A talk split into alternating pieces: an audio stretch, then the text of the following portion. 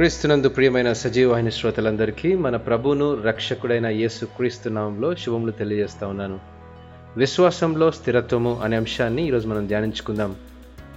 ఈ దినాల్లో ప్రపంచ దేశాలు ఆర్థిక మాంద్యంలో అనేక సవాళ్ళను ఎదుర్కొంటున్నాయి. కారణం కరోనా మహమ్మారి అటు దేశ ప్రజలను ఇటు ఆర్థిక సామాజిక వ్యవస్థలను చిన్నాభిన్నం చేసేసింది. స్టాక్ మార్కెట్ పడిపోయేసరికి పెట్టుబడిదారులందరూ నష్టపోయిన పరిస్థితి కనబడుతుంది. అయితే డబ్బును పెట్టుబడి పెట్టడంలో ఉన్న వాస్తవాన్ని నాకు తెలిసిన ఆర్థిక సలహాదారుడొకరు ఇలా వివరించారు. ఉత్తమమైన దాని కొరకు నిరీక్షణ గలవారై ఘోరమైన దాని కొరకు సిద్ధపడి ఉండండి అని. నిజానికి ఈ మాట ప్రస్తుత పరిస్థితుల దృష్ట్యా వాస్తవమే అనిపిస్తుంది కదా? జీవితంలో మనం తీసుకునే ప్రతి నిర్ణయానికి ఫలితం విషయంలో అనిశ్చిత స్థితి ఉంటుంది.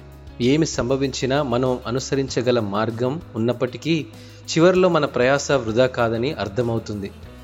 నైతిక దుర్నీతికి పేరుమోసిన కొరింతు పట్టణంలో అపోసినడి పౌలు ఒక సంవత్సర కాలం పాటు వారి మధ్య పరిచర్య చేసి తాను అక్కడ నుండి వెళ్ళిపోయాక కొరింతి సంఘానికి లేఖ ద్వారా బలపరుస్తూ నిరుత్సాహపడవద్దని క్రీస్తుకు వారు సాక్షులుగా ఉన్నందున విలువ లేదను భావన కలిగి ఉండవద్దని చెప్పాడు.